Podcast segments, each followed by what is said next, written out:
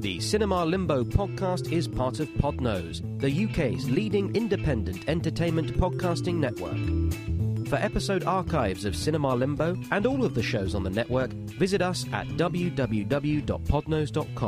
You can also follow us on Twitter via at Podnose or send us an email via admin at podnose.com.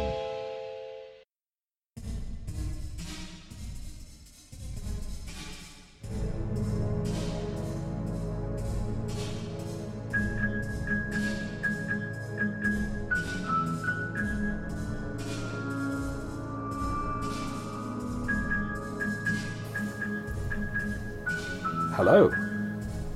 Stories are a comfort to us all. Tales of heroes vanquishing the wicked have kept us warm since time immemorial. But there is a reason why these are only stories, and why one should never meet one's heroes. My name is Jeremy Phillips, writer, critic, and animated cat, and you're listening to Cinema Limbo. This seminar is to examine Last Action Hero, the 1993 action satire starring Arnold Schwarzenegger. My guest is Chris Arnsby, for whom danger holds no surprises. Hello, Chris. Hello. Um, now, what can you tell me about Arnold Schwarzenegger? He's Austrian. He's built like a brick outhouse. Um, he was governor of California. I feel I'm dancing around the point you're trying to make. Well, um, ob- it's uh, obviously a fairly easy question, but um, how well do you recall in the 80s when he was the king of all action films and that he seemed to be absolutely untouchable and unstoppable? Not as well as you might think. It, it is kind of odd. Um, I remember seeing Terminator, but that would have been on video years after it came out. And I remember being aware of the various films, but I don't think I ever really sat down and watched anything until t- uh, until maybe Terminator Two. Actually, was was the first time I remember going to the cinema to see one of his films. Right. Well, I'd seen a few of his films on video during the 80s.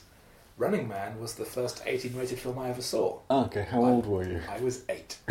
nice I one. watched it with my parents because they obviously they thought it would be fine. Um, but by the early 90s and with Terminator 2, he was the biggest star in the world. Um, nothing he could do could seemingly damage his brand. So obviously, the thing he's going to do is do something a bit riskier. Yes. And having done comedy before with great success with, in Twins, Mm. Oh yes. which that's it. still sounds like it's a really genuinely funny film. He decided to do this is this script that had been kicking around called Last Action Hero, and the movie has quite a weird background to it. It was written as a film school exercise Oh. by Zach Penn and Adam Leff. It became a very hot property, was bought up, rewritten by Shane Black, Hmm. who is the writer whom it was spoofing in the first place because he wrote the Lethal Weapon movies, he was the big action filmmaker, and then directed by John McTiernan, who directed Die Hard. So it was sort of poachers turned gamekeepers, rather than uh, handing it off to someone like Robert Zemeckis, who was apparently touted for the for the directing job. I could have seen that making more sense. Exactly, because he has that comic sensibility and also an experience with big budget productions. Hmm. But instead, it's John McTiernan and his famously light touch. Yes. I Or mean, should I say light fingered touch? I, I- I- sounds like there's some history there of which I'm not. Oh, he aware. went to jail. Did he? I'm not. Yeah, Well- Ille- illegal wiretapping. Wow, I'm going to have to do some serious research on That's the- why he doesn't make movies anymore because he got caught uh, being involved in illegally wiretapping his producers. Wow, Th- um, uh, th- that's my Saturday evening sorted. Uh, There's obviously a story here which sounds fascinating. I gen- didn't know that. I just assumed he didn't make films anymore because nobody liked Last Action Hero. No, he carried on uh, making a few more movies after this, Oh, um, but um, he never had any more major hits. right. um, uh, the remake of Rollerball, Didn't see it. uh, a thriller called Basic with John Travolta, and that was the, the production that turned into the, the the court case of the same name. Oh, okay. Um, I managed to get hold of the original script, Okay. which is very strange. Ye- The last third turns into what I am led to believe the most recent season of Twin Peaks was like, Okay. in that it just becomes almost free form, bizarre, I can kind of see. and not funny.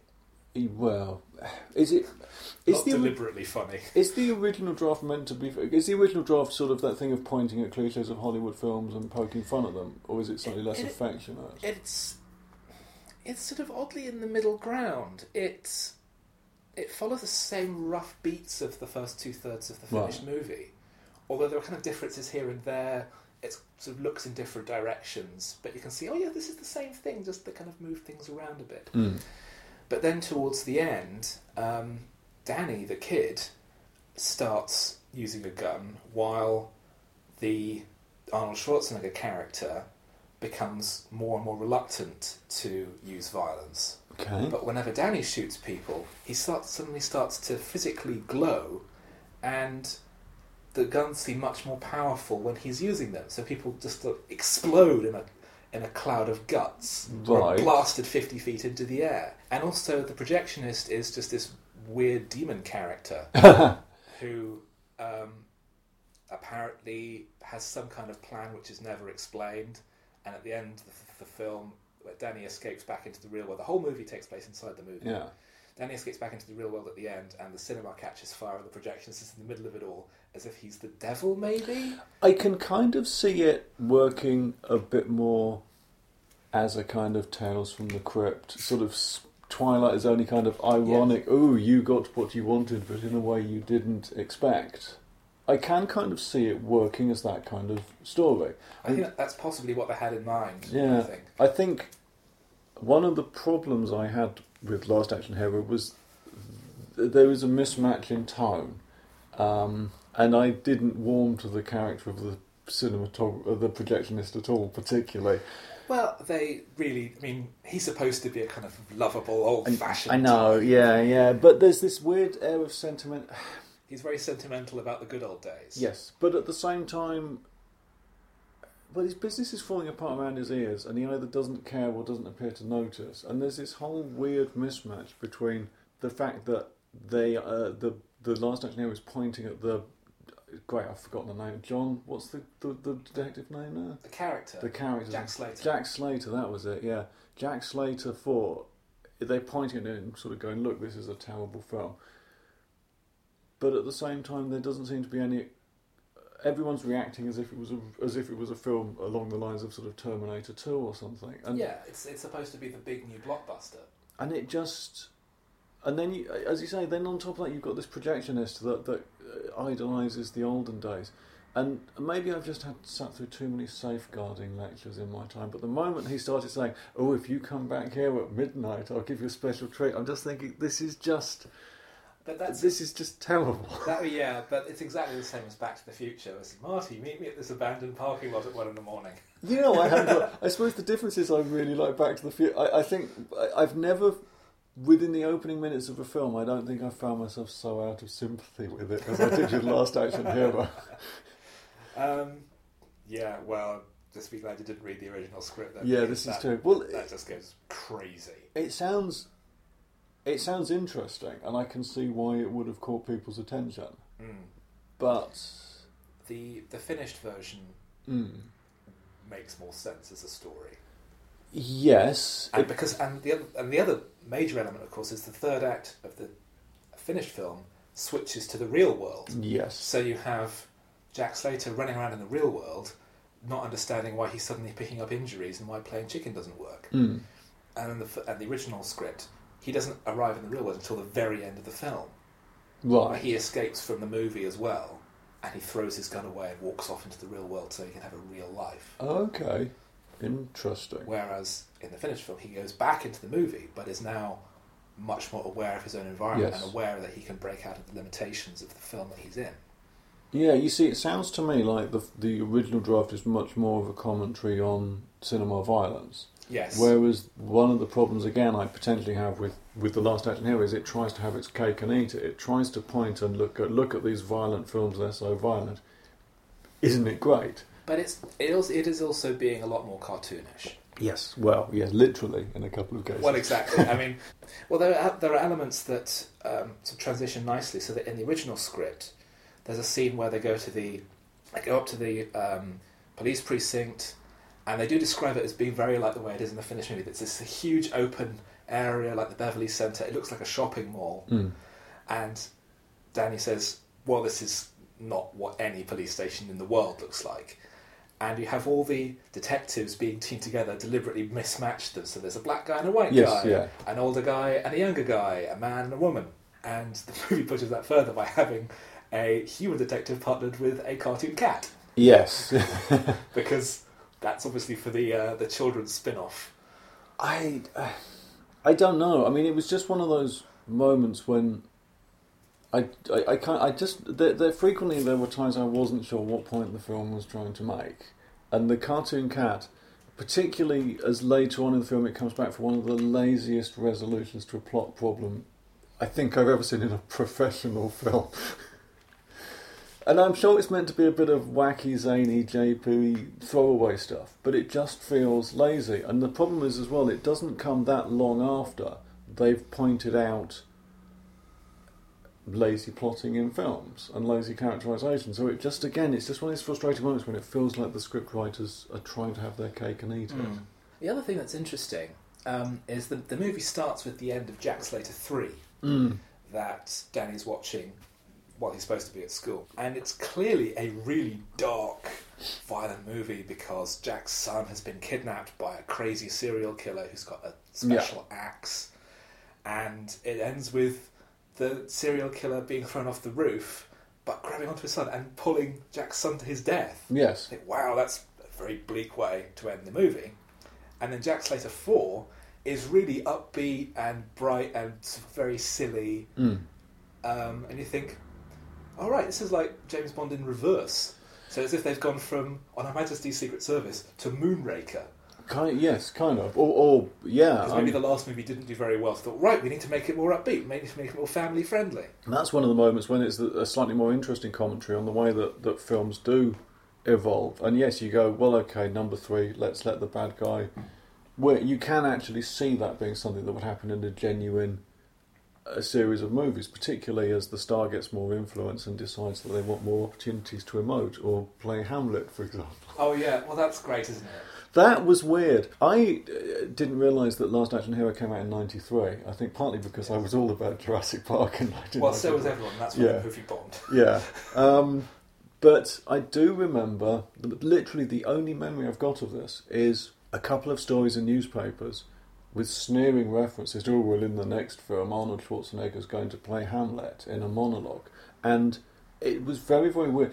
I mean, who'd have thought it? The newspapers reported the scene out of context so that they Oh, could point it. Imagine that. Yeah, I mean, who would have thought that, that print media could stoop so low? um, but that and that was literally it. I think that was about the only time when the mo- when the film was actually out in the cinemas that it kind of entered my awareness was was for this throwaway story about oh Arnold Schwarzenegger's gone crazy. He's decided to play Hamlet, and yeah, obviously that's not not even remotely the intent of the scene. No, because it's Danny uh, watching Olivier's Mm. Hamlet at school.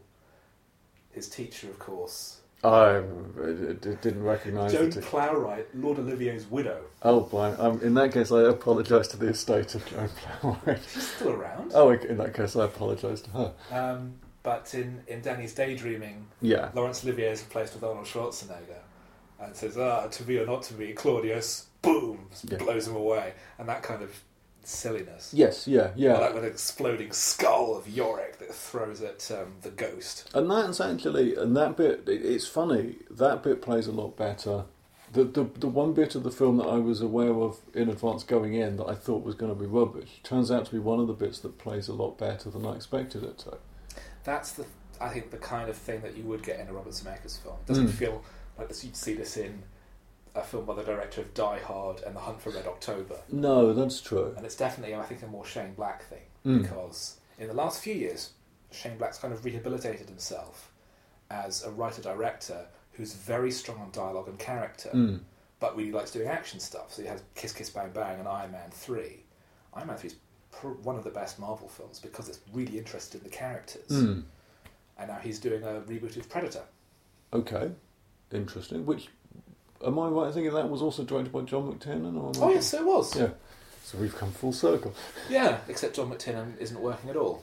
Yes, well, He's probably busy with his wine yard. yeah, something like We'll that. have those these days. I, yeah, well, it's, uh, eh, sorry, I was about to go off on a tangent about Tom Selleck growing avocados, but this is Oh, yeah, probably stealing people's water. I, I know. I mean, honestly, So Uh, to um, irrigate his moustache, I imagine. the um, Jack Slater Four. th- It does ad- adhere to a lot of cliches of action movies. It's got the angry black chief. In the original script, he- it turns out that he's actually working with the villain to betray Jack Okay. because he's so fed up with him always breaking the rules, always smashing everything, yeah. um, destroying the budget of the police department. But here it's just that yeah, he's just that's the way he expresses affection for people by screaming at them. yes, well, that's it, and that's you know, again, it's it's it's part of the whole thing of of pointing at the cliches of of the film and uh, and And he's Harold. constantly referring to his bottom, yes, but always using very florid euphemisms so that you don't break into an R rating. no, that's right. And that's that's a running joke in the original script as well. That was like, oh, my chocolate keister or whatever. Hershey Highway cropped Oh, up at yeah. one point I mean- because uh, I had the subtitles They're, turned on. they're really some of them are really horrible. I'm sure they probably are. The chocolate speedway is another one I've heard of before. But Danny, who is the the kid and the fan of the Jack Slater movies, he's got a horrible life. Yeah, and again, this I think is part of me really getting out very, very out of sympathy with the film quite early on because it's laden on in such a. So his, his dad's dead. He's got a mum that appears to work all night, um, and she's phoning the school and lying to cover for him playing truant. I just. I just really maybe I I th- may have been hungover when I watched this, but I was just in such a bad mood, and all this stuff that I should have found charming, or all the stuff that's meant to put you on the side of the protagonist, just really wound me up. and I'm sitting there watching the mum and, and, and going, you know, you are a terrible parent. Your kid isn't in school. You're not taking any responsibility for the fact that he's bunking off. In fact, you're covering for him, and you're allowing him to just go out and I don't know. As I say, I just it, it may be me. It may not have been the film. It may have been me. But uh, when he's left alone at night, Well, he has a horrible experience. his a burglar breaks in, but then leaves because they don't have anything that's worth stealing. Yes, but that's followed. That that's a whole sequence where uh, the the the kid's threatened with a knife. He's handcuffed in the bathroom. It's just. And then the police come and the police take him down to the police station, and he's left to go home by himself. Yeah, It's just, uh, and, appa- and again, apparently his, his lazy mum can't be bothered to leave whatever job she's doing and make sure that her only son is. maybe a- she can't leave. Maybe she can't leave without being fired. Well, I know, yeah. Um, but actually, having said all that, that's one of the bits of the film that's got some genuinely clever plotting in it because, of course, he's handcuffed to the pipe, he has to recover the key which he sticks in his pocket. And later on in the film, he uses the same key to get himself out of an identical situation, and that's actually a really, a really clever example of setting up the solution to a problem in advance. And it doesn't look like that. No. at all. It's it's quite neat. Hmm. I think. And that's what I think that's, uh, and this is, it goes back to what I was saying. What frustrates me about this film more than anything is it's just all over the place. Bits of it are really quite clever, and bits of it are, are good, and other bits just absolutely taxed my patience. Well, um, Danny goes to the uh, the screening that the old projectionist has put on as a as a, a check run for the the new film, and um, they have some gag credits at the beginning, which are name checking people that Arnold Schwarzenegger knows, like the director of the film, Franco Colombo.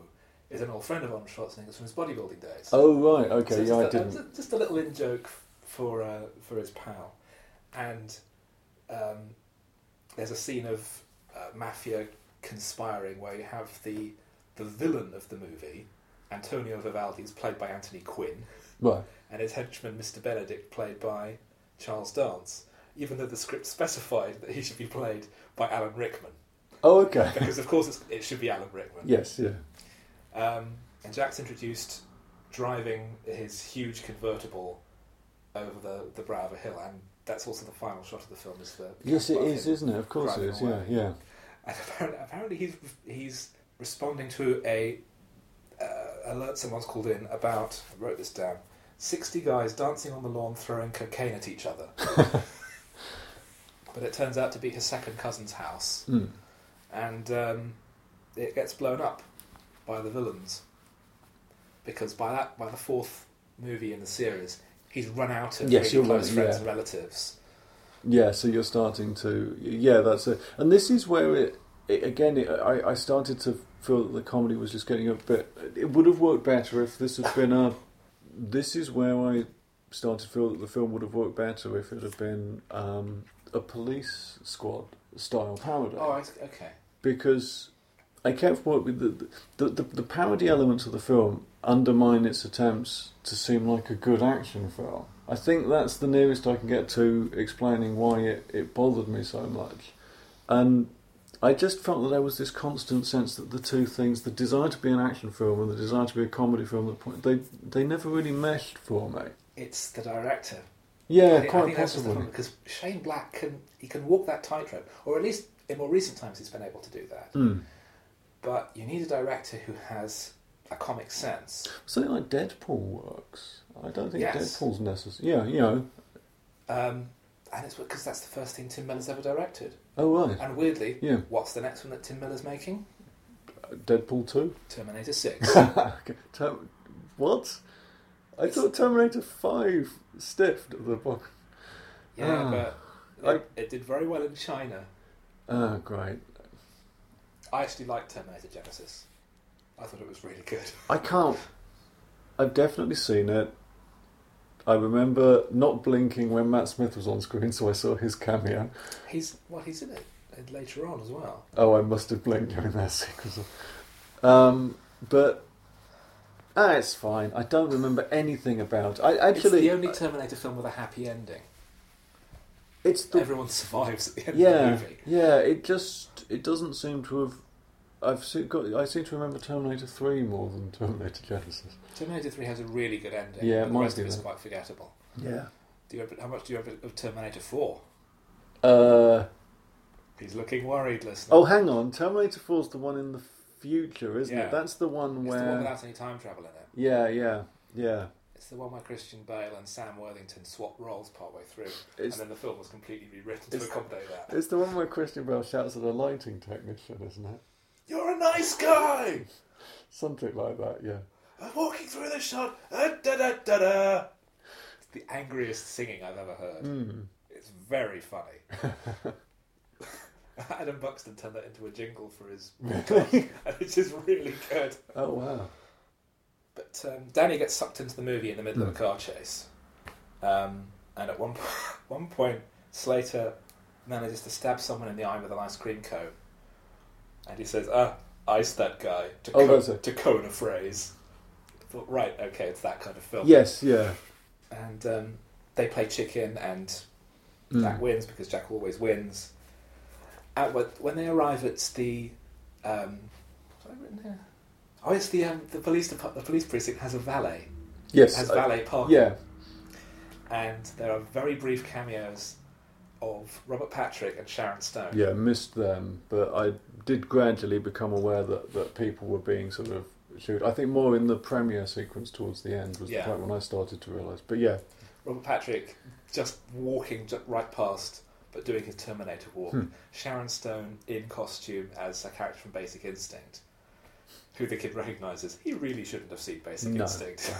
that's the American rating system for you, though, isn't it? Where apparently it's okay for kids to go into any film as long as they've got a parent with them. yeah, his parents aren't very responsible. I No. mean, one of them's dead. Well, that's exactly. I mean, yeah, We're introduced to Slater's old colleague, John Practice. oh yes, She's yeah, played by F. Murray Abraham. And the kid says, No, don't trust him. He killed Mozart. So he's seen Amadeus as well. He's I got pretty suppose- good cultural knowledge. yeah. I suppose that's true, and I, I, it, but kind of an odd because when was that? Amadeus was what mid He's eighties. 84. 84 Nine and years earlier. this yeah it just i don't know i suppose it, it- depending on who they'd cast they would have back reference something. I just like the idea of them going back through F. Murray Abraham's credits, going, "Oh look, we It's can." the only thing he's done that people have actually remembered. Um, Yeah, this is true. I mean, think of another F. Murray Abraham film. Oh, isn't he in one of the lousy Star Trek films? Oh, he is actually. Yes, he's in Insurrection. Yeah, Um, he was in Bonfire of the Vanities, didn't and see he had it. the but good not- sense. He had the good sense to take his name off the credits. Really? yeah, okay, but um, and he's in Homeland now. okay, yeah, not He's done, he's um, he's very good at that. Hmm. But then that's uh, that is sort of a nice response that's set up for a, a little um, gag later on, where it turns out practice is actually working with the mafia against Slater. And Hmm. it's, oh, I know, because you were trust you. You killed Mozart. yes, yeah. and it. ca- I mean, it, it- again, that that's one of the film's more successful uh, moments of pointing at the cliches of action films, where you you're introduced to an old buddy who turns out to be rotten. and he's an old buddy who presumably wasn't in any of the previous films. No, this is true. Yes. Um, and later still, Jack actually hears Mozart for Hmm. the first time, and he's utterly beguiled by it. So this is this is Mozart. Hmm. Wow, Austrian, of course. Well, yes, yeah, but you know, but living in a f- uh, living in a world where presumably the only music you hear is rock music. It's yeah. Guns N' Roses. Yeah. Yes, yeah. Even though the villain of the movie is called Vivaldi. Well, yes, that's true. yeah. See what I've writ I've got some notes here, but I have absolutely no idea what these refer to. Burning marked bills, screaming fight. Yeah. Well, the Burning Mark Bills is when um, the baddies turn up at Arnold Schwarzenegger's ex-wife's house, and um, they've, he's got the counterfeit currency lying around, and he says he makes some throwaway comment about when you burn it, it uh, it creates fu- it creates funny coloured smoke, and then there's obviously that's that whole sequence where he goes off again in in a, i- i- in a moment I can't decide whether it's a character a genuine character moment or just a lazy piece of plotting because they need to get Jack Slater out of the way so that the baddies can turn up and terrify the kid and Jack Slater's daughter. Yeah. Um, but anyway, the kid tricks the, the the burning money reference is that they throw the money on the fire and it creates the red smoke, and that's what alerts Jack Slater to the fact that there's something funny going on in his house. And his daughter goes out the back and is pretending to scream and is doing this, "Ah," you know, it, she's she's pretending to scream while she beats up the um, Oh, beats up the villains. beats up the because villain sh- because she's Jack Slater's daughter. because she's set up as being um, a bit of a California airhead type, but Yes. actually is obsessed with guns and firearms and violence. There's quite a nice line where, and I can't remember when Jack Slater makes it, but he, he worries about the fact that his daughter's going to die a young maid.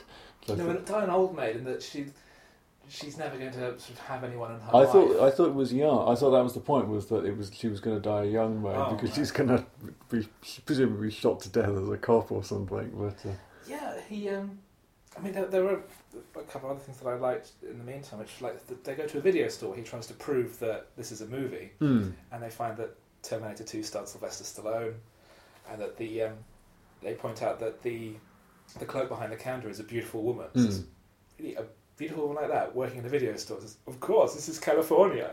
yes, yeah, no, there are, and and, uh, and everyone's got a five five five area code phone number. Yeah, and they go to the. Um, it, it says, "Oh, I can I can take you to where the drug dealers were." Ah, so they just go straight to Vivaldi's house. Yes.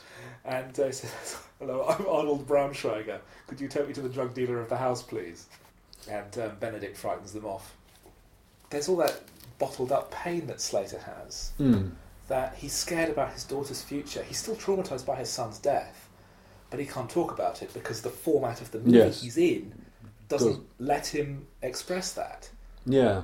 And we eventually see that that's, that's the daughter's house that's in her, his ex wife's name, yeah. I think Yes.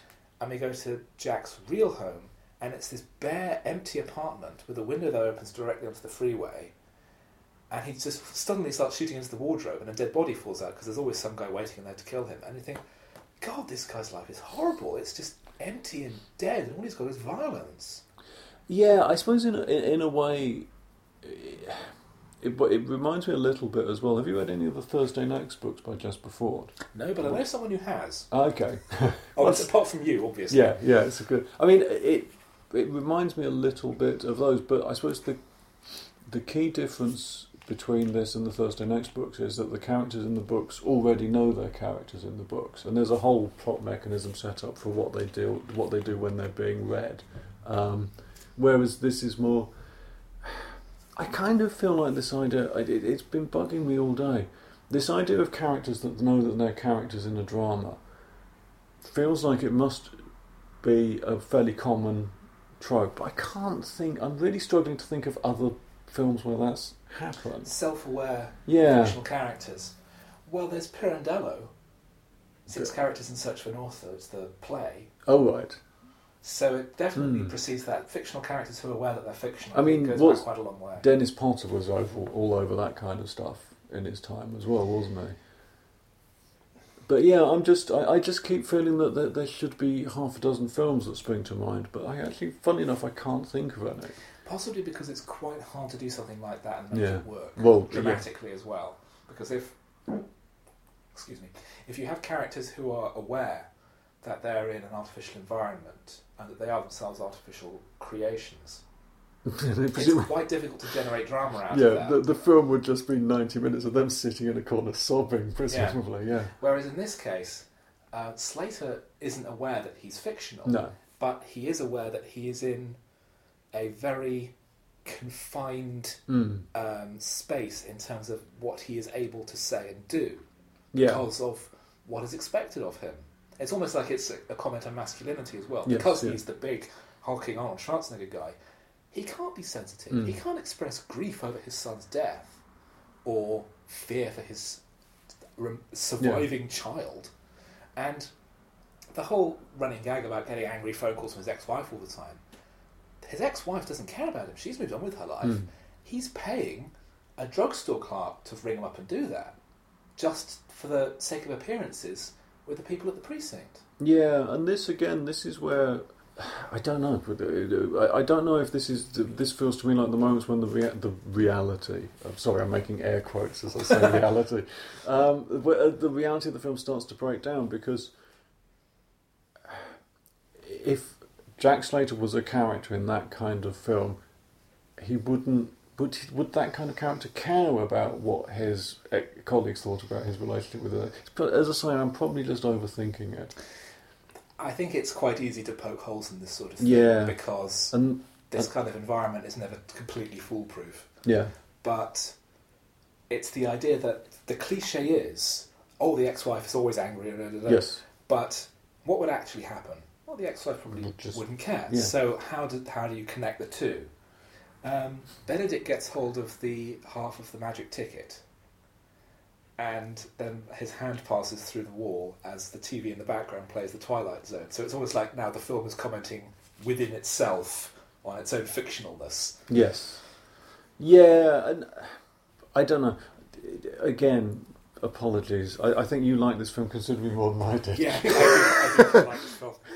And uh, I feel a bit guilty, and I'm, I'm sort of trying not to just go. It was awful because it, it wasn't. There were there, I, I kind of waxed and waned as it as it went on, but the I thought it was definitely too long, and there was definitely Okay. a point where I realised that you were going to have to go through the whole thing of watching them wrap up the Jack Slater plot first before they went back to the real world and wrapped, and it feels like two movies kind of crammed together. Um, Right. And certainly the point, I, again, so obviously somewhere along the line I've, I've picked up something because I knew that the characters from the film go into the real world. Um, and when he didn't go into the real world at that point, that was that thing of going, oh, this is going to take ages to resolve now, isn't it? Um, yeah, I think they could have cut that down a little. Um, and the whole thing about the, um, as you say, the, the the plot of Jack Slater Four with the mafia I kind of don't infighting, care. and it's, it's, not. it's not really relevant. I mean, yeah. you can have that going on in the background because that's supposed to be the the main plot, Uh, Yeah. but that's not. But our, our viewpoint character is Danny, Hmm. who's a complete alien to this environment. So you can have him going on with all of that, and say, "Oh yeah," and they're going to put a bomb full of gas in this guy's stomach, and it's activated by pulling on his finger because he was known as Leo the Fart, and because Hmm. Yes. this is and because this is Moonraker. Yes. See, you like Moonraker I a lot more than know, I do. I know, and that's it's payback time, isn't it? But I, I suppose what I I guess that's my feeling is that I kind of begrudged having to watch Jack Slater 4. As you say, that could be kind of. You could shuffle that off in the background a little bit, but I felt like I was being forced to sit through an entire film that I didn't particularly care about within the rest of the film. And Jack Slater 4, not a particularly good film. The, the characters are paper thin and the motivations are suspect. Well, exactly. Um, and so it's that thing of why why are you asking me to watch a bad film? And I just wish they had sped through the as you say maybe the plot could, that maybe that bit of the film could have carried. Ultimately, Jack Slater Four is um, it's like a less good version of McBain from The Simpsons. Yeah, you're right. um, you know, McBain really nailed that kind of and didn't wi- without sending it up a lot of the time, but really did just nail that kind of cliche of the the all action hero. And I think that's as I say, I- it certainly started to try my patience a bit. And yeah, I think it was just having to sit through the plot of a film I didn't particularly want to see in order to see the rest of the film. Mm. But um, Jack and Danny confront Benedict. Benedict has actually realised Mm. that he can take over, and he actually kills Vivaldi. And in a fight with, with Jack, he gets thrown through a wall and Into- vanishes. Jack says, "Normally they leave a hole in that." House. Yes, and I quite like. And I don't know as well whether it's difficult without know. You know, within the context of Jack Slater Four, would Benedict have always betrayed his boss, or is this the characters going off in unexpected? because the introducing the ticket is Yes. that random element Yeah. that's now pushed it off the rails. Yeah, Um, there's no way to. There's literally no way to know, unfortunately. But Well, Benedict's a much more interesting character Yes. than Vivaldi. Vivaldi is a cliched mafia godfather type. it does strike you that if you were watching a film like that, they might have Benedict off the guy he's working for anyway, because as you say, he's he's just a more interesting character. Yeah. And, I mean, looking at it as if it's a real movie, who who would work better as the villain, Anthony Qu- Anthony Quinn or Alan Rickman? Oh yeah, absolutely. Or Charles Dance, who is terrific. Yes, yeah. and finds he knows exactly how to play everything. It's it's genuinely menacing, but always with that little edge of humour. I think he's definitely he's he's he's the saving grace of the film. I think he might be the he's definitely the best character in it. Uh, yeah, yeah. I think it, it, it becomes infinitely more watchable when he's on screen. Where he's running around in um, New York, Mm. and he's realizing how awful it is. Like he's, um, I can't remember what the the content is, but he starts talking to a prostitute, and he says, "Wait a minute, how old are you?" Mm. And he's genuinely shocked. that Yes. child prostitutes in the street. What? What? Surely, surely that's a bit much. And he's the bad guy in an action movie. Yeah. And then he, he walks walks up to the petrol station attendant and says, "Can you help me with an experiment?" Shoots him in the face. I just killed someone and I did it on purpose. Shut up! There's people doing a sleep round here. And he realizes that Yes. all right, the bad guys can win here, and I've got a ticket that can take every movie villain ever into the real world. And that's I can't help regretting the fact that we didn't see that film. We didn't see the film where Charles Dance has already been off into Dracula and Frankenstein and and has pulled all. You know, the, the, I- there was a point when I wondered if this film was setting itself up for an incredibly epic finale, but obviously it doesn't. Of um, Doesn't- Ha- Hannibal Lecter versus Arnold Schwarzenegger. I think that could have been yeah, um, could have been very very expensive. Well, we do get the actual Grim Reaper, Yes, played by Ian McKellen. yes, that was interesting. That's Again, it's really looking towards quite highbrow material because he, Yeah, he yeah. climbs out of the seventh seal, yes. which has a, a weirdly patch showing. And I suppose it's actually it's flattering that the people that made this film thought that their audience would recognise this variety of touchstones from. They thought they would recognise the se- the death from the Seventh Seal. They thought their audience would recognise references to Mozart. Um, I mean, it's it's the kind of thing you know, everyone knows this. Everyone's suppose- everyone, I yeah. mean, the man on the street who has no interest in classical music will probably have heard of Mozart. yes. They'll probably be familiar with the image of the the, the Grim Reaper Mm. playing chess, or the- they'll have heard of "To Be or Not to Be." Yeah. You know, it's It's I don't just want to be I don't want to be too patronising or anything, but yeah. Everyone has heard of that. I surely. suppose so. I guess I just yeah, yeah. I'm just thinking of. I, I suppose yeah, they have they have all kind of been widely, uh, and certainly stuff like the Seventh Seal has been quite widely parodied because he turns up in um, Bill and Ted's, doesn't he? Oh, he's a major character. Yes, yeah. In Bill and Ted's Bogus Journey. Yeah, Um, Jack and Danny follow Benedict Attenborough's real world, and they just fall slap straight into the stalls of the the old cinema. yes, and they have another chicken race.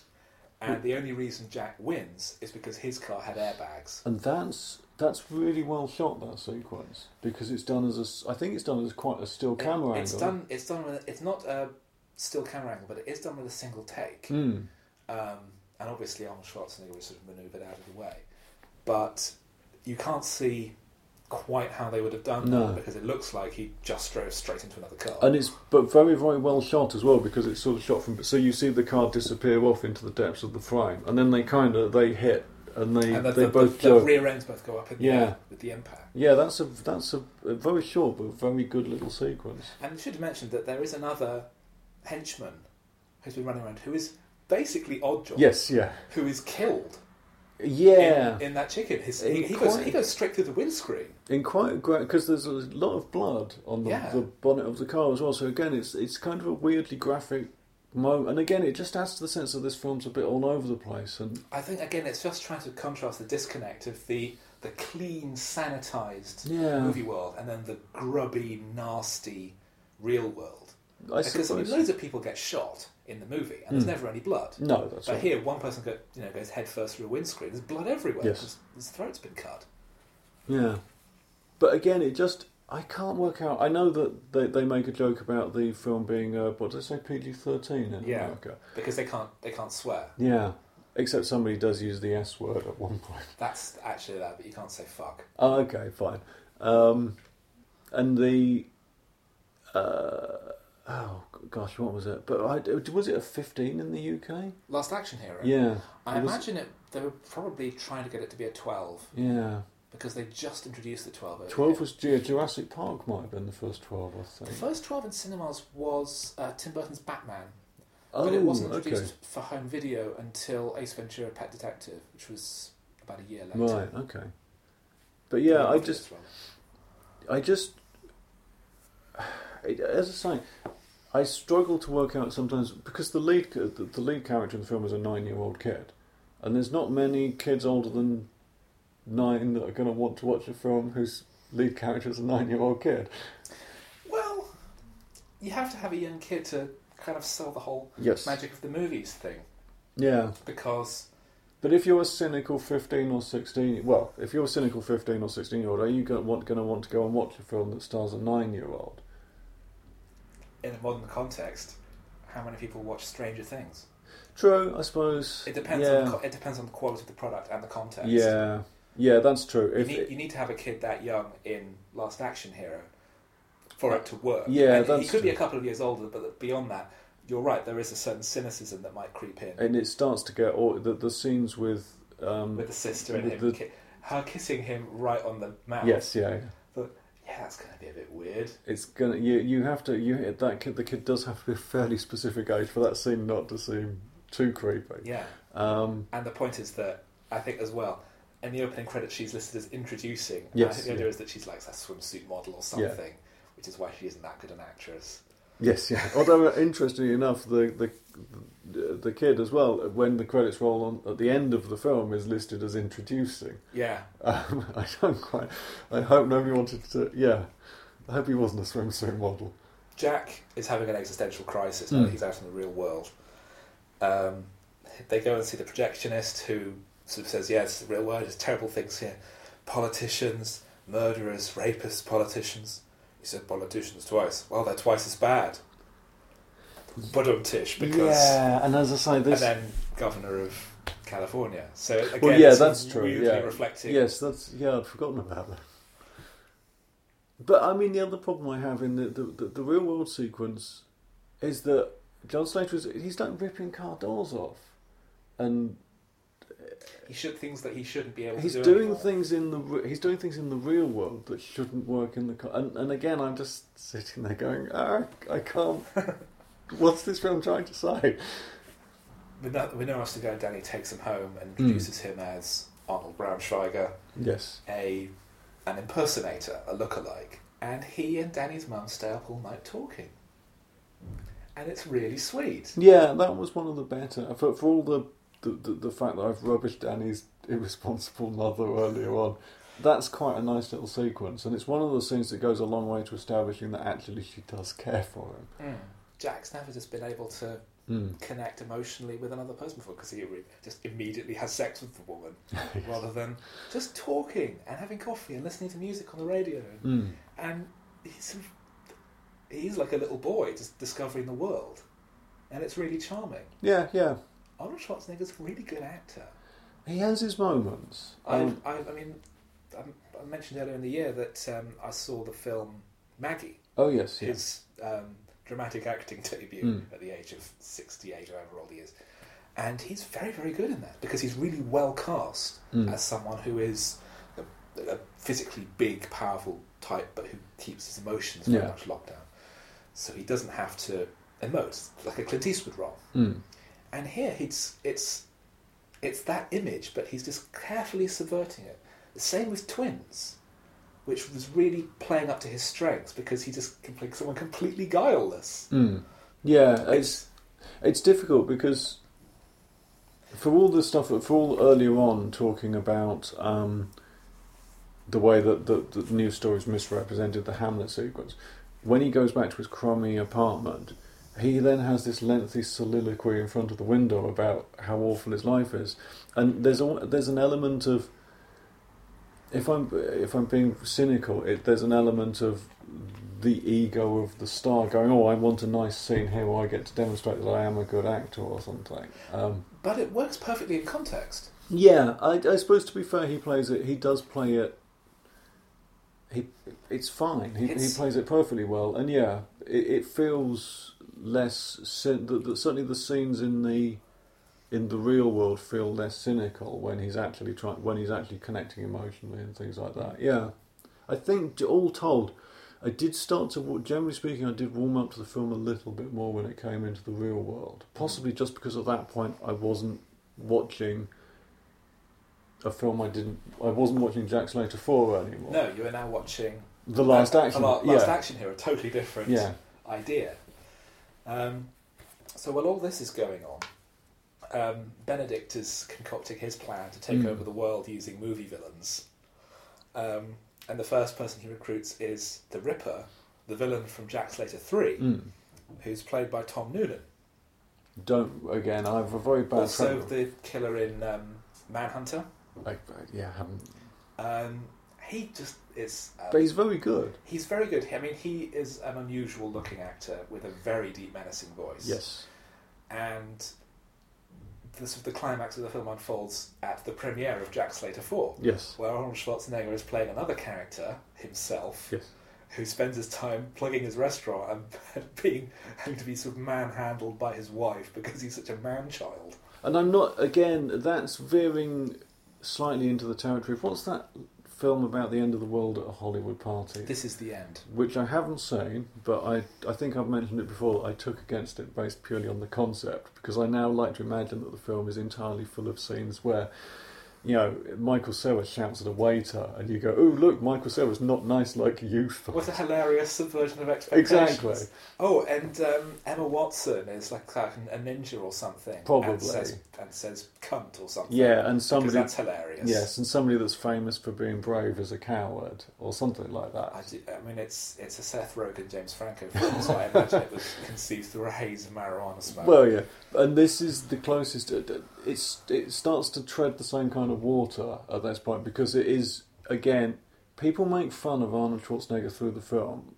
Nobody ever makes fun of his curious accent, so that's obviously off limits. they, I think they mention at one point why does he have that? Oh, accent? I, I missed that bit. And then. it just goes unremarked upon. yeah, In real life, um, he has actually had um, uh, vocal coaching because he was losing his accent because he's lived in America for so long oh, with okay. no with no other natural Aust- uh, German speakers that he was starting to adopt slight Americanisms in his Interesting. uh, in his accent, and he had this coaching to retain it. wow. Okay. Again, concerned about his Maybe public his image, image, yeah. because he do, he doesn't mind being the outsider in those terms. Yes, yeah. because He's he's embodied the American dream. I think there's also there's also a joke I think at some point about bricks or bricklaying. There's some some comment about bricks. I, I, my notes are a bit vague. Mm, don't know. Don't Because remember. when, they- when they first meet Benedict and they go to his house, there's some comment about bricks or something. I thought that might be another in joke because Schwarzenegger made his first, uh, not fortune, but his first sort of business success was by starting his own bricklaying company, Okay. Yeah, probably. which he ran whilst also studying at university. because he, he's a ridiculous go getter. Yeah, yeah, exactly. uh, I, I, want- I want to do this, so then he did. yes. read, I've thought about reading his autobiography and thought, no, it's just going to depress me. I 'Cause would he just- just, yeah. he just decided to do things and then did them. I, I, I yeah. can't do that. No, I, I would just, I, I if I try, I, I would just end up descending into a sort of swirl of self-loathing. if I tried. That's- I don't, I don't, I don't want to be a bricklayer. That's odd enough going to university without having to have a full time job at the same time. Mm. Um, so the Ripper is going to the the uh, movie premiere, and someone compliments, "Oh, Tom Noonan arriving in character. Oh, great!" And then he's interviewed on the news. Yes. And I think there's a little sort of, uh, where he doesn't really know what to do. I like that. uh, yes, there's a moment of because and then Tom Noonan without makeup turns Yeah. up as well. And he's he's he's a, a slightly odd looking fellow. Yes. But he's sort of, I remember he's quite sort of charming. He's, oh, just chatting with the, the reporters. Oh, oh." But the plan is that they're going to kill Arnold Schwarzenegger. Um, and there's a there's a fight. Mm. Zack Slater gets arrived there, and Slater confronts Schwarz- his yeah. his real world self and hates him Mm. because of all the pain that he's been put through. Yeah. And that's And it's psychologically that's quite an interesting moment. Of yeah. Schwarzenegger playing another character, shouting at himself. Yes. And there's, it's almost I think this is, this is clearly some unexpressed self-loathing going on here. yeah. It's it, it's a it's an odd little moment. Um It's not in. I mean, obviously, none of this real world stuff is in the original script. No. So And I, I, I do think that I think that we're. th- This is why this is why I'm never going to be a millionaire Hollywood producer. If it had been down to me, you don't grow Phil- women. Well, there, was- there, was- there is that as well. Um, film one is kid goes into the movie. Film two is movie star comes into the real world. But of course, that then relies on film one being a financial success. And Oh, I see what you mean. Like they're Yeah. literally two separate films. two, co- I would yeah, in so- Right. that would and, and so that's. Um, that's I was going somewhere with that, and I, no, I see what you mean, but um, I think it does make more sense to have that as as one I understand. complete story. Yeah, I just I understand exactly, and I think this is, goes back to what I was complaining about, where the film just seems too long and too focused on John Slater Four. Is if you'd been able to whittle down that bit a, a, a little bit more, it might have given more focus to the real world stuff. Yeah. Um, and then you might have been able to. But then, if you're playing around with things like the public image of Arnold Schwarzenegger, you're, you are relying on his goodwill as a celebrity. And it would, I've no idea what the limits of, you know, how far he's prepared to go with making fun of himself or, or whether it has to be within strictly defined limits. Or, Well, there are a lot of gags about his physique in Mm. Twins. Oh, yeah. Um, apparently, all ad libbed by Danny DeVito. Um, it's like, say, you you wait here. Whatever you do, don't yodel. yeah. And it's like saying, oh, you know, don't don't don't eat anymore. You look like you're going to explode as it is. But yeah, I So- mean, There is there is there is room for that kind of thing. I mean, Yeah. that, those are kind of like superficial yeah. back and forth. Here, though, it's that scene where he's sort of like, shouting into a mirror. Yes, yeah. That's weird. It's odd. Um, yeah. And it's interesting. that- How, it's also stepping back at this point, and saying this is a big blockbuster movie, and they thought this scene was a good idea. Well, that's yeah. I mean, that's a whole set. There's there- there's that, that that's a whole separate issue, isn't it? There's there's several points when it's a surprise that you're watching scenes, as you say, in a, what was intended to be a big summer franchise movie. Yeah, Yeah, and I mean, yeah, that's something I was going to go into more towards the end is they thought this Hmm. movie was going to be a huge commercial smash. no, No, No. No, Oh. I, Clearly, this was never going to be a huge commercial smash. It's too weird. I think that's it, isn't it? It is just that thing that the people that want to go and see, well, the people that want to go and see, The people who want to go and see a big action movie Are not- going to walk out of this and feel confused and angry. and they're also going to feel like they've been made fun of because they're Yeah. going to feel that somebody is that so they've sat through a film that basically goes, "You like this kind of stuff, but look how stupid it is," and so it's going to yes, it's going to it's going to alienate the action movie fans, but it's not funny enough to be a co- to be like a Yeah. um, more of a kind of a, a, a, a breakthrough thing. And also, if it had been more like a tight but lower tight budgeted movie, you could have sold it as an art house picture, Hmm. Yeah. a bit like JCVD, the Jean Claude Yes, Van Damme film, where yeah. he plays himself getting caught up in a hostage situation, and everyone thinks, "Oh, he'll save us." No, he's like a 55 year old action guy who has to Yeah. take painkillers all the time because of all the injuries he's had throughout his career. And there's a scene where he has a monologue to camera about how he realizes that for all his success, he's a failure as a human being. And I thought, this is brave. Yeah, I mean, in terms of surprising things that you can get actors to say about themselves, and of course he turn again he turns up in Last Action Hero, doesn't he? He's there Oh, he's at got the a film cameo, premiere. yeah. Yeah. Jean Claude Van Damme is weirdly self aware. Yes. It's like all that cocaine he did in the 90s finally unlocked his brain. Well, yeah. I watched um, I watched Street Fighter recently. That movie's got on the list. Street Fighter is like Flash Gordon 2. Really? Yeah. You- I've got to say you've piqued my It's interest now. great. I, I- okay. Oh wow. But apparently, he was just off his face on cocaine all the way through that movie, and also sleeping with Kylie Minogue. It's it's like it's like a genie granted him wishes. yes. apparently yes. But there is a there's a final confrontation at the the premiere. Hmm. There's a fight with the Ripper who goes off the roof, with Danny now taking the place of Slater's The son, son, but he yeah. manages to rescue Danny at the last minute. And um, Jack is mortally wounded. Death comes to see him, but it turns out, oh no, he's going to be fine. Mm. Death just wanted to see someone who wasn't on his list. Yeah. And they've lost the other half of the ticket, so they can't get back into the movie. He says, Well, there was another half to that ticket. So they- so they, they dig out and they manage to get Jack back into the movie, where all his all his mortal wounds are actually just flesh wounds and Yes. yes. fine. Because he's the hero of the movie, so he can't die. No, exactly. It ends with um, Oh yeah, Jack Jack seems to welcome the prospect of death. Yes. Um. That I I suppose you could argue it's a new a new experience for him. Yeah, the idea of actually being Of in real stopping, danger yeah. and of being free from his horrible, The uh, ac- trapped box, emotionless existence. yeah.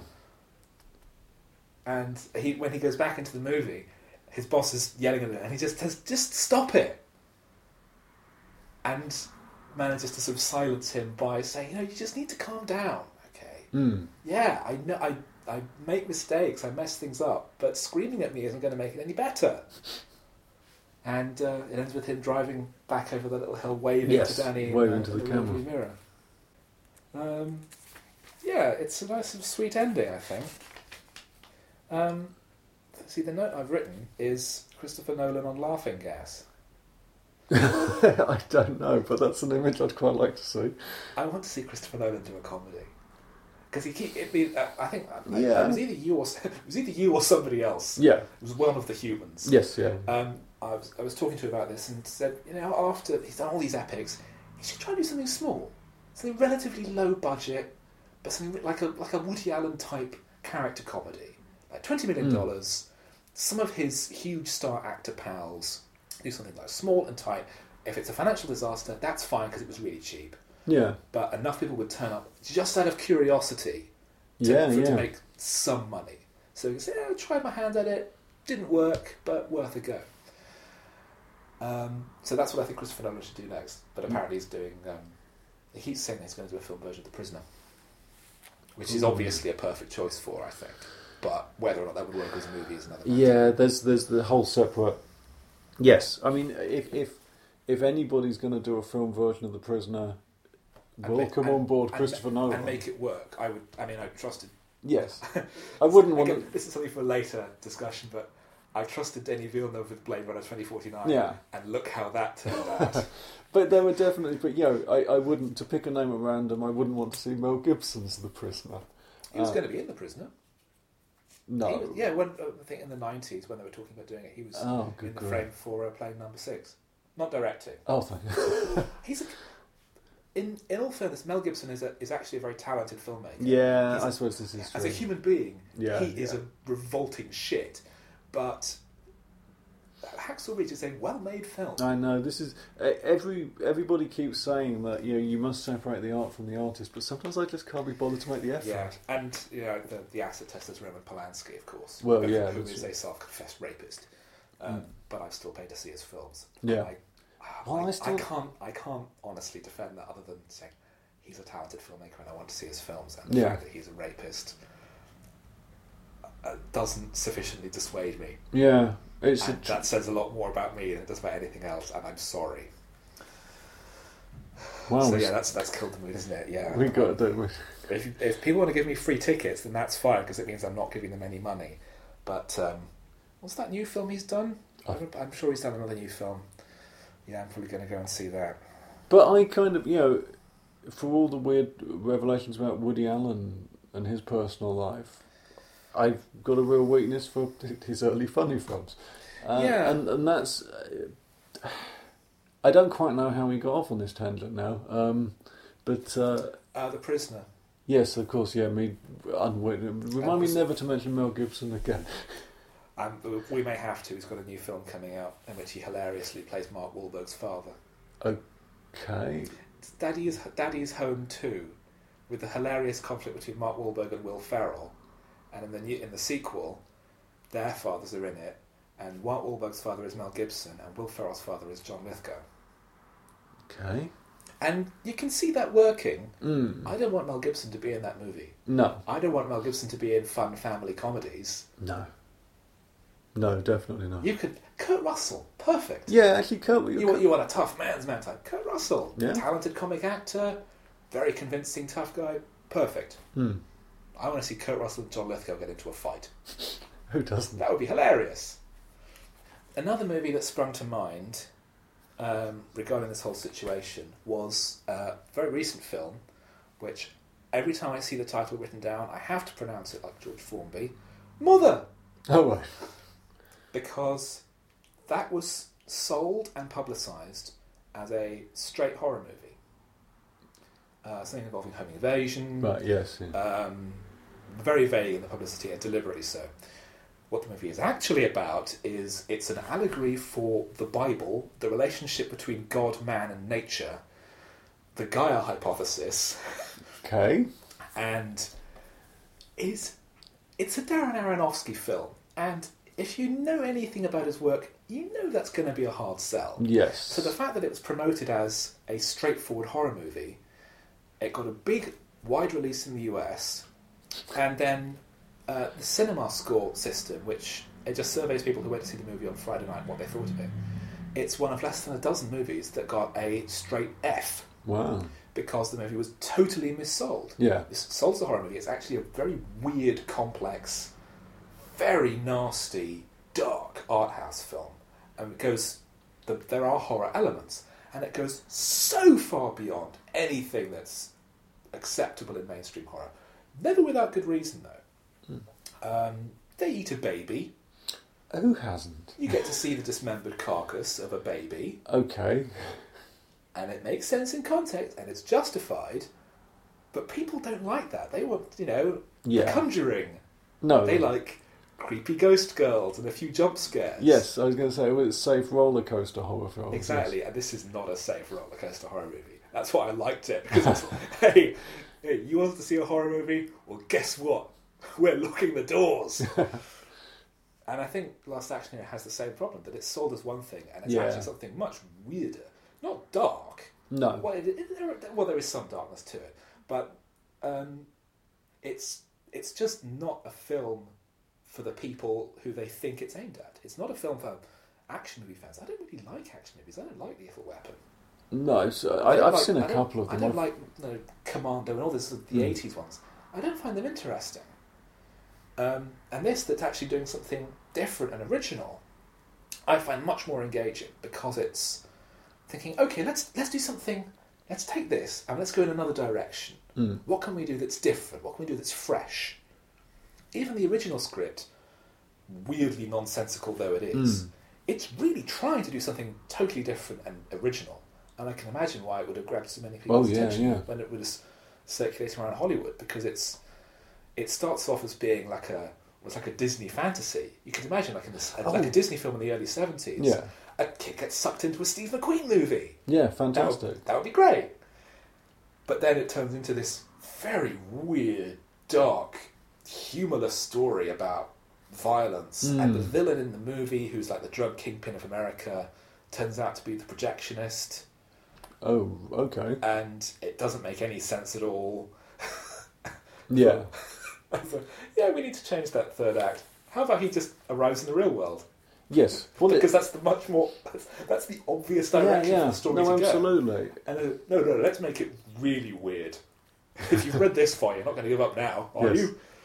Now, when, when Last Action Hero was released, it came out the week after Jurassic Park Mm. because Jurassic Park was not expected to be a giant hit. Really, by by who? By Uh, presumably, Columbia. well, that's true. Yeah. Um, but it, it had been four years since Steven Spielberg had had a hit, It- and I suppose so. I mean, really, name Spielberg's '80s films that aren't Indiana Jones pictures or Hmm. E E.T. True. Uh, I'm struggling now to think what his next film after E.T. was that doesn't. It was in well, it was Yeah. Indiana Jones and the Temple of Doom. Um, it was um, He, he won an Oscar for The Colour Purple. or No, he something, didn't. Didn't he? The Color Purple set a record for the most Oscar nominations for a film without winning any. Oh right. And I don't Okay. think he was nominated for Best Director. All right. It's Color Purple, Empire of the Sun, Oh yes. and then Always, based on the popular sanitary product.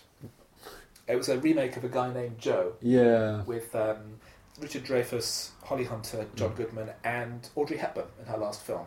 Okay. She plays an angel, just like real life. Well, yes. Um, then uh, Indiana Jones and the Last Crusade, Hmm. Hook, Oh yes. which even Spielberg said is he doesn't think it's very good. Yeah.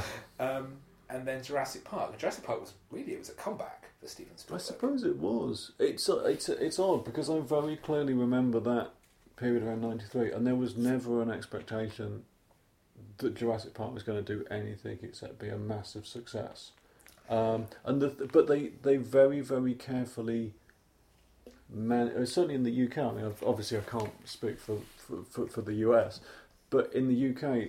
The publicity for it was very carefully handled, so you didn't see much in the way of dinosaurs. I, Yeah. I remember a magazine coming out a week before the film was due to come out, and it was the first time that I'd had a chance to see these dinosaurs that everyone had kept going on about, and they looked phenomenal. And it just added to the growing excitement. So it's it's kind of funny to look back at it and consider that yeah, it was his. I suppose it was his comeback film. Hmm. Apparently, um, when Last Action Hero came out in the UK, it opened at number three, behind Jurassic Park and Dennis the Menace. Hmm. Not even the British Dennis the Menace. No, I know the other. The, the, the other one, the blonde one, yes. the Aryan one. um, that's the um, what did John McTiernan say here? I did it. I did that wiretapping. Now lock me up. Um, oh, well, that, they uh, uh, they did have a very short post production period, apparently. So uh, maybe if they'd had more time in the editing room, they Yeah, could have tightened- possibly. they could have tightened it up. Um, but y- you know, you're not going to be able to change the premise of the movie. Um, Yeah. Or it's- by that point, the tone the tone is pretty much locked in as well. Yeah. Yeah. Um, one plan to advertise it was to put uh, a commercial on a NASA mission, which Would- then wound up being delayed, so it went into space months after the film was already released. Brilliant. Because that was a great idea. How do you put a commercial on an, uh, on a NASA You mission? screen print it on the side of the Oh, I space shuttle or see. something, I don't know. Um, Yeah. Apparently, they wound up not doing it. Yeah, no, I'm not. Um, there was a uh, test screening which went so badly that the uh, response cards were destroyed. Wow. Um, by the audience or just in fear afterwards? and um, the week after the movie came out, Sleepless in Seattle was released, which yeah. obviously appeals to a totally different part of Yeah. the audience. But that was a giant hit. Yeah, it's a one-two punch, isn't it? Yeah. You've got Jurassic Park taking away the people like me that just want to look at dinosaurs eating people. Well, it's Jurassic Park. Is, I watched it again last year. It's still Aye. flawless. It's- It's brilliant. It's yeah, what twenty four years old. The effects still look totally photoreal. Mm. It's incredible. in the in the run up to Jurassic World coming out, ITV two, let's say, showed. I, I was flicking through the channels one evening. I got it, and there's Bob Peck doing Muldoon, and it's like, oh, I'll just watch that. And and I, I I find the film goes a bit off the boil once Muldoon's dead. So I thought, I'll Oh, just once the world's greatest living actor is killed off. Well, yes, yeah. And so it's like I'll just watch Bob Peck die, and then uh, and then I'll turn it off. So I watched that sequence. Two days later, flipping through the channels, Jurassic Park's on again. So I'll just watch Bob Peck again. Yeah, and, it, and it's a sad thing that all the sequels are not very good because Well. they haven't thought of anything else to do with the concept. no, this is true. Um, so, you know, all these sort of various factors, and Arnold Schwarzenegger being paid a huge amount of money, paid $15 million, budget of um, $85 million, global gross 137 Yeah, so that's not a success, is it? No, it's that's uh, that's a big failure. So overall, I think it's a very interesting, weird, ambitious, entertaining attempt at doing something unusual. But just the concept of it, of a big budget satire that's poking fun at its own genre. It was always doomed. Yeah. It was never going to be a hit because it was always going to alienate the people who would have flocked Mm. to something big like that. If it had been, like I say, like a smaller, like like a straight to video scale production, or, or, or like, or or if it had, But when did the Naked Gun films? Because uh, the Naked that- Gun they were films already coming out. were all around this time anyway, weren't so they'd kind of already done this as well. That kind of self-aware parody. Yeah. was- But those are really, those are much more comedic. And Yes. with Last Action Hero, you can go into the more serious side. Mm. Yeah, that's true. You would never get Frank Drebin angsting about.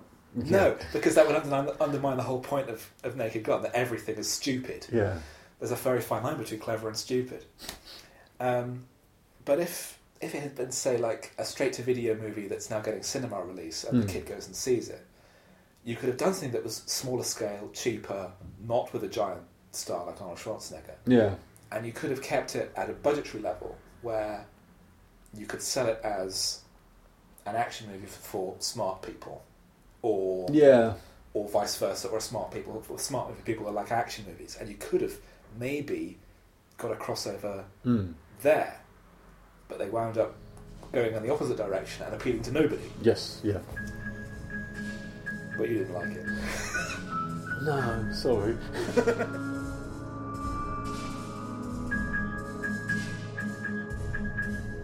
Thanks to Chris for making time for this recording. Cinema Limbo is now on iTunes with over 30 episodes available, so please download, review, and subscribe. Podnose is also on Patreon, so please do pop a little money in the box to help us with our running costs. We're also on Twitter at cinema underscore limbo and in person at j underscore j underscore Phillips with two L's. However, until next time, consider this a divorce. Yeah, just as good as the real one.